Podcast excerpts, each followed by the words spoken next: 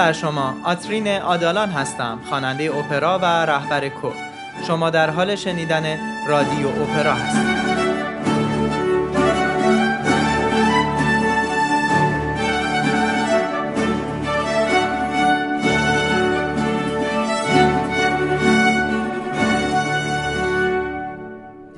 در این مجموعه پادکست من با شما در مورد یکی از ارزنده ترین هنرهای دنیا اپرا صحبت خواهم کرد. در مورد اپراهای بیبدیلی که بر اساس داستانها و افسانه های جذاب دنیا نوشته شدند و به اشتراک گذاشتن بخشهای تاثیرگذار اونها به همراه داستانهاشون با شما. همچنین در مورد اپرا نویسان جهان در طول تاریخ و البته تاریخ تحول اپرا و مکاتب مختلف این هنر. در بعضی قسمت ها هم در مورد خوانندگان و بازیگران سرشناس اپرای جهان با شما صحبت خواهیم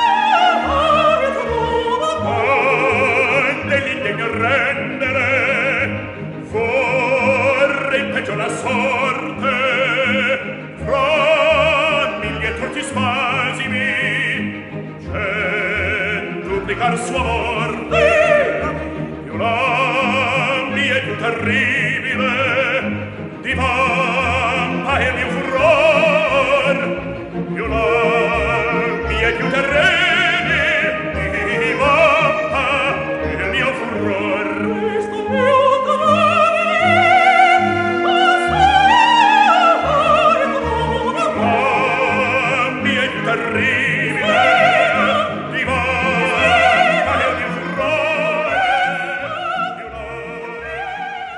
سوال مهم به خصوص برای اون دسته از عزیزانی که بار اول هست در مورد این هنر میشنوند و یا به تازگی علاقمند شدند اینه.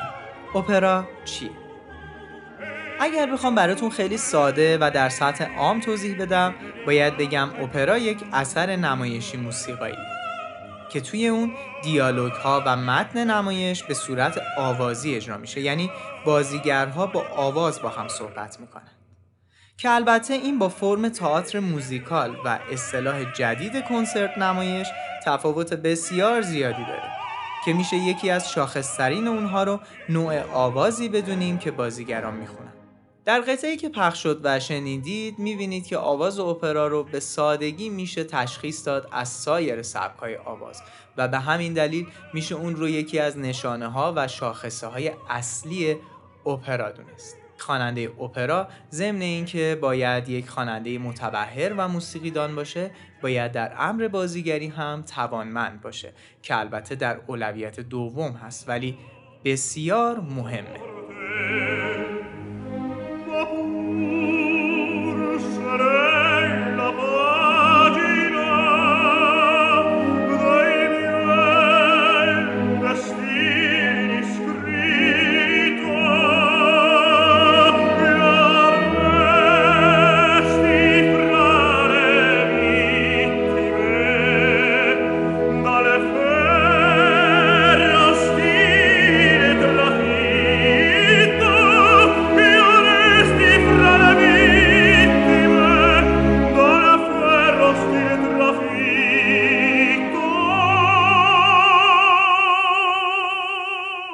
با اینکه اپرا رو یکی از ژانرهای مهم موسیقی می‌دونند هنوز این اختلاف نظر وجود داره که اپرا بیشتر یک اثر نمایشی هستش یا موسیقایی. در اینکه هسته اصلی اپرا موسیقی و آواز کلاسیک هست هیچ شکی نیست. اما نباید این رو فراموش کرد که این هنرها بدون هم کامل نیستن و تبدیل به اپرا نمیشن. یعنی تئاتر هم همونقدر در اپرا مهم هست که موسیقی و سبک آواز داره به اون هویت.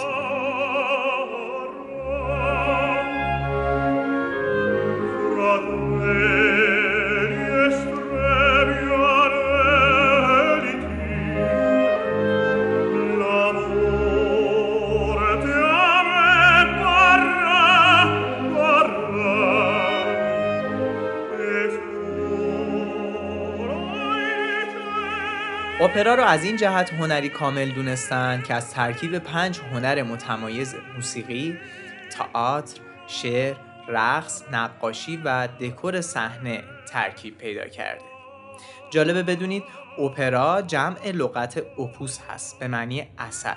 پس اپرا یعنی آثار و البته بیدلیل هم نبوده چرا؟ اگه همین هنرها رو بخوایم بررسی کنیم در بخش موسیقی اپرا نویس که همون آهنگسازه نوازندگان تو سازهای مختلف ارکستر رهبر ارکستر خود خواننده که musician هم هست در بخش تئاتر اگه بخوایم نگاه کنیم بازیگران و همون بازیگر اصلی که خواننده هم هست و حالا باید بازیگر هم باشه کارگردان منشی صحنه گروه رقص نویسنده که به اون librettist میگن. در بخش های هنرهای تجسمی مثلا طراح دکور و صحنه که کار مهمی رو انجام میده. طراح لباس طراح نور گیریم و و غیره مجموعا در کنار هم قرار می‌گیرن تا اپرا شکل بگیره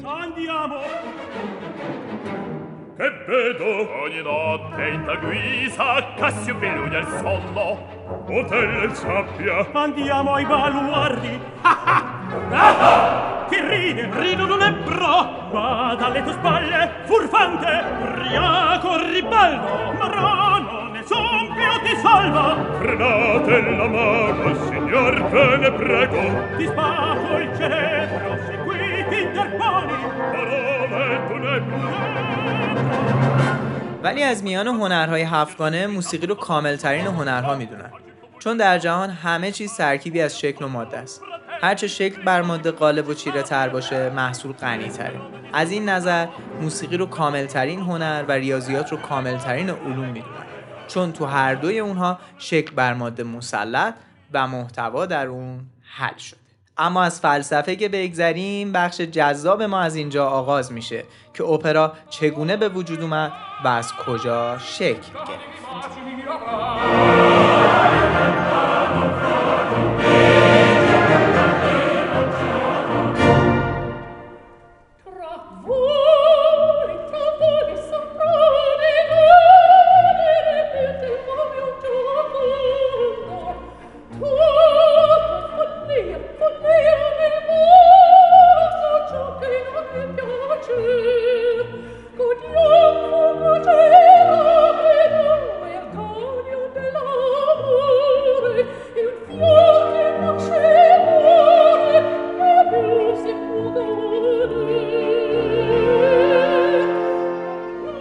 داستانی وجود داره که ادعا می‌کنه اپرا از یک سوء تفاهم به وجود اومد از اونجایی که توجه به فرهنگ یونان باستان در اون زمان بسیار مورد اهمیت اروپا بود و علاقه بسیار زیادی به ترویج فرهنگ اونا وجود داشت گروه کوچکی از کسایی که شاعر بودن، موسیقی می‌دونستن و حتی اشرافزاده ها به نام کامراتا از سال 1575 دور هم جمع شدن. کامراتا یعنی انجمن. اونا دور هم اومدن تا با اقتباس از افسانه های اساتیری یونان اثر نوعی رو منطبق با الگوی نمایشی یونان باستان ایجاد کنن. اما از اونجا که از موسیقی تراژدیک و نمایشی یونان چیزی به جا نمونده بود اونا نظری های خودشون رو بر این پایه استوار کردن که متن نمایش های یونانی سراسر به آواز و به سبکی میان اجرای ملودیک و ادای گفتارگونه خونده می شد. از طرفی هم یکی از این اعضا که پدر گالیله مشهور بود با نام وینچنتزو گالیله musician کتابی رو نوشته بود با نام مکالمه موسیقی قدیم و جدید اون در آثار نمایشی یونان چند حماسه مانند آشیل و اوریپید رو پیدا کرده بود که به همراهی موسیقی اجرا می شدن. به همین جهت این گروه با تصور تقلید از نمایش یونانی اپرا رو به وجود آوردن در حالی که آواز یا ساز یا حتی گفتار دست جمعی در نمایش های یونانی فقط به طور فرعی اجرا می شده و ربطی به مکالمه تئاتری نداشته.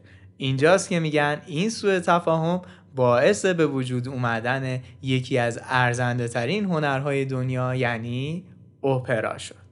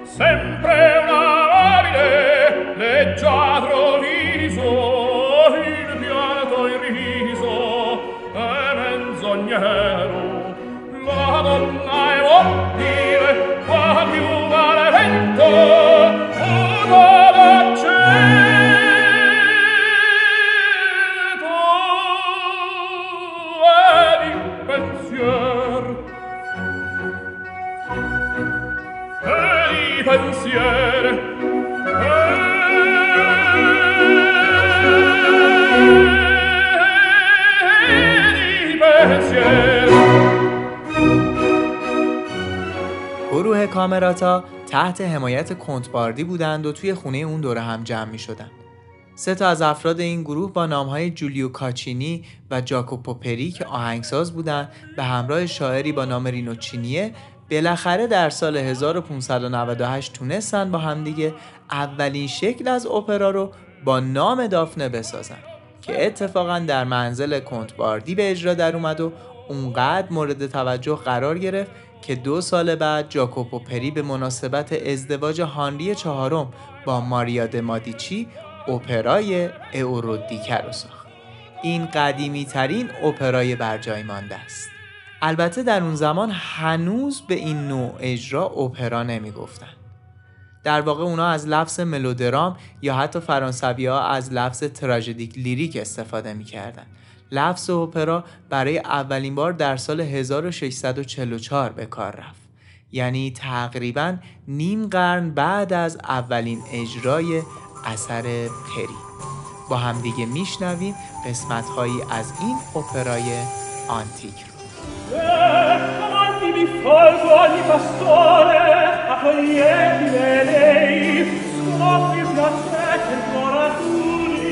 avanti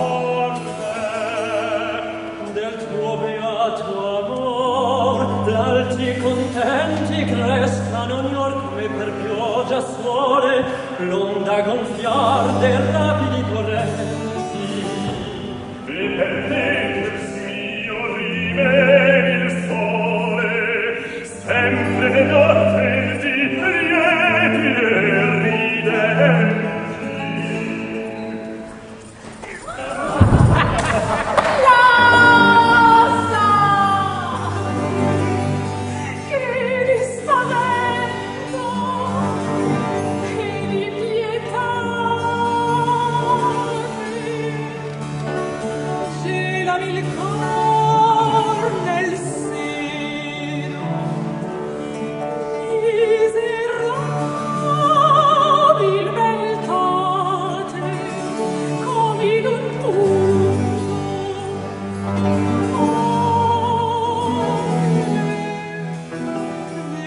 همونجور که شنیدید پری سعی کرده از ملودی های بسیار ساده و آوازگونه برای رد و بدل کردن دیالوگ ها استفاده کنه. و همینطور همراهی یک ساز ساده با کار. پس اون شکوه و عظمتی که ما در اپراهای امروزی می‌بینیم در کار اولی که در واقع اجرا شده وجود نداشت.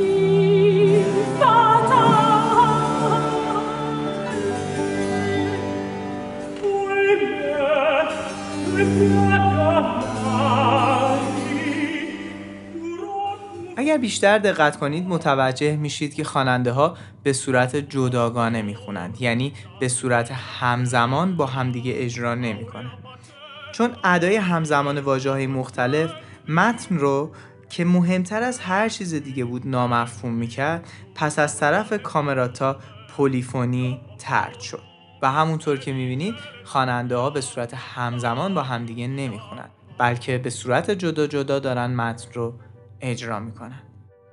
یک قسمت دیگر رو هم با همدیگه بشنویم و Or della più bella stella, aurea pacella, di bel fuoco accendi, e qui discendi sull'aurate piume, giocondo lume, e di celeste fiamma l'anima infiamma. Lasso,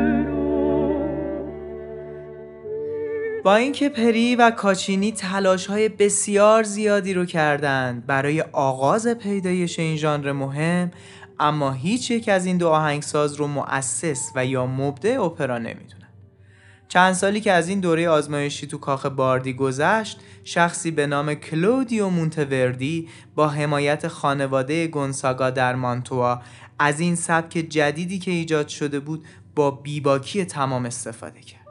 مونتوردی به مراتب با زوختر و پرمایهتر از مبتکران اپرا بود. ابتکارات چندی در موسیقی که بعدها مورد استفاده فراوان قرار گرفت به صورت ابتدایی در اپرای مونتوردی دیده میشه. در واقع مونتوردی اولین آهنگسازی بود که اپرا رو به عنوان یک شاهکار خلق کرد. اولین اپرایی که دیگه یک اثر آزمایشی نبود. ارکستر بزرگی که در اون زمان با خوانندگان سراسر نمایش را همراهی می‌کرد. آوازهای دو صدایی، سه و چهار صدایی، استفاده از گروه کور، گروه رقصندگان و یک دکور با وقار باعث شد تا مونتوردی در سال 1607 بعد از سالهای متمادی مطالعه اولین اپرا رو با نام اورفئو که برداشتی از همون اپرای اورودیکه پری بود با شکوه و کمال به روی صحنه بیاره و نام خودش رو با اقتدار به عنوان اولین اپرا نویس در تاریخ ثبت کنه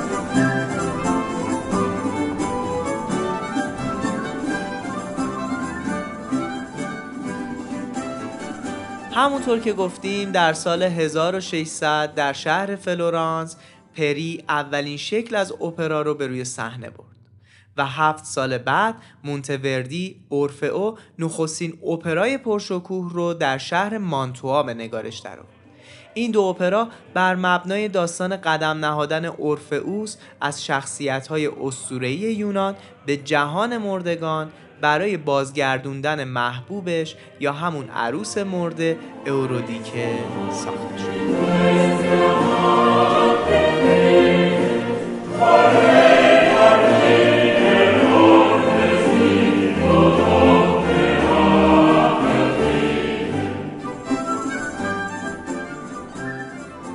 خیلی از اپراهای باروک برای مناسبت‌های تشریفاتی دربار ساخته شدن. و پرداخت اونا طوریه که نمایشی از شکوه و جلال درباری باشن. موضوع این اپراها از اساطیر یونانی و تاریخ عهد باستان اقتباس می‌شد. حامیان اشرافی در دوره باروک نه فقط مسهور و مجذوب تمدن‌های کلاسیک یونان و روم بودند که خودشونو با قهرمان‌های اونها همسان می‌دونستن. اپرا گرچه به واقع بازتاب تلاش خلاقانه آهنگساز و لیبرتو نویس بود که نویسنده اپرا هست اما وسیله‌ای برای جلب رضایت اشرافیت نیز به شمار می اومد. نمود درخشان و پرتلالو آپولو خدای شعر، موسیقی و خورشید توی اپرا می‌تونست نماد حکومت مدبرانه یک شاهزاده باشه. qualche lieta canzone che detti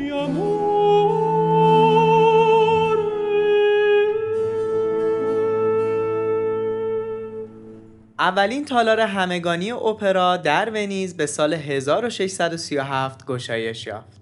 تا قبل از اون مردم عادی از دیدن اپرا محروم بودن. ولی از اون به بعد هر فردی می‌تونست با پرداخت ورودی به تماشای اپرا بشینه. بین سالهای 1637 و 1700 میلادی تنها در ونیز 17 تالار اپرا و در شهرهای دیگه ایتالیا هم تالارهای متعدد وجود داشت. این گواهی آشکار بر این موضوع که اپرا در مکان و نیز زمانی مناسب پا به عرصه وجود گذاشته.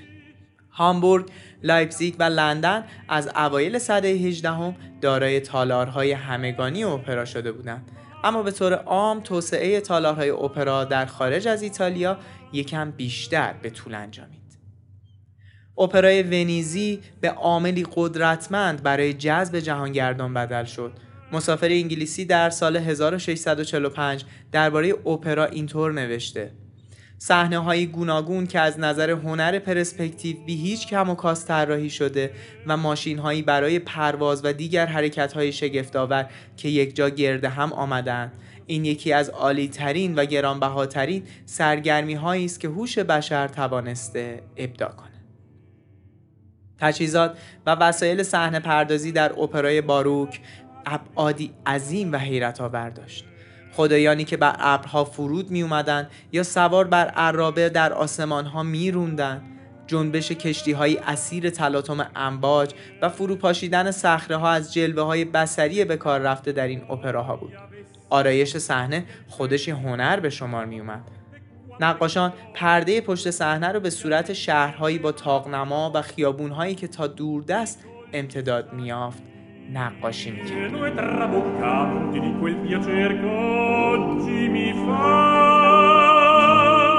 اپرا هم مانند سایر هنرها در طول تاریخ دوران پرفراز و نشیبی رو طی کرده و تغییر و تحولات به سزایی داشته که در امتداد برنامه های رادیو اپرا به اونها خواهیم پرداخت. با اینکه امروزه روند اپرا نسبت به زمانی که تحت حمایت دربارها و جامعه اشرافیت بود بسیار کند شده اما هنوز تالارهای اپرا و هنر اپرا یکی از شاخصه ها و جاذبه های فرهنگی کشورهای پیشرفته و در حال توسعه به حساب میاد. در ایران هم اولین تالار اپرا در سال 1346 خورشیدی احداث شد که ما امروز اون رو با نام تالار وحدت می‌شناسیم. تالار اپرا دارای یک سری ویژگی ها در معماری، آکوستیک و صحنه است. بنابراین تالار وحدت هنوز تنها تالار اپرای ایران به حساب میاد که دارای استانداردهای لازم برای اجرای اپراست. در مورد اجراهای این تالار تا پیش از انقلاب و بعد از انقلاب در برنامه های بعد مفصل صحبت خواهیم کرد و حتی قسمت هایی رو اختصاص خواهیم داد به اپراهای ایرانی، اپرا نویسان و آهنگسازان و حتی خوانندگان اپرای ایران. تا شما رو آشنا کنیم و آشتی بدیم با موسیقی جدی و این هنر والا. امروز در ایران گروه ها و اشخاص بسیار زیادی در این هنر فعال هستند که نیاز به حمایت دارن تا هنرشون دیده و شنیده بشه. امیدواریم قدمی هر چند کوچیک در راه شناساندن این هنر و اشایه اون در سرزمینمون ایران داشته باشیم. با ما همراه باشید تا شما رو با این هنر ارزشمند و آثاری که در این زمینه آفریده شدند بیشتر آشنا کنیم. منابع و اطلاعات تکمیلی، معرفی آثاری که شنیدید و ترجمه اونها و خیلی اطلاعات دیگر رو می‌تونید در کانال تلگرام ما به آدرس ادسان رادیو اپرا و یا در صفحه اینستاگرام ما با همین نام دنبال کنید. اپیزود اول از فصل اول رادیو اپرا رو شنیدید.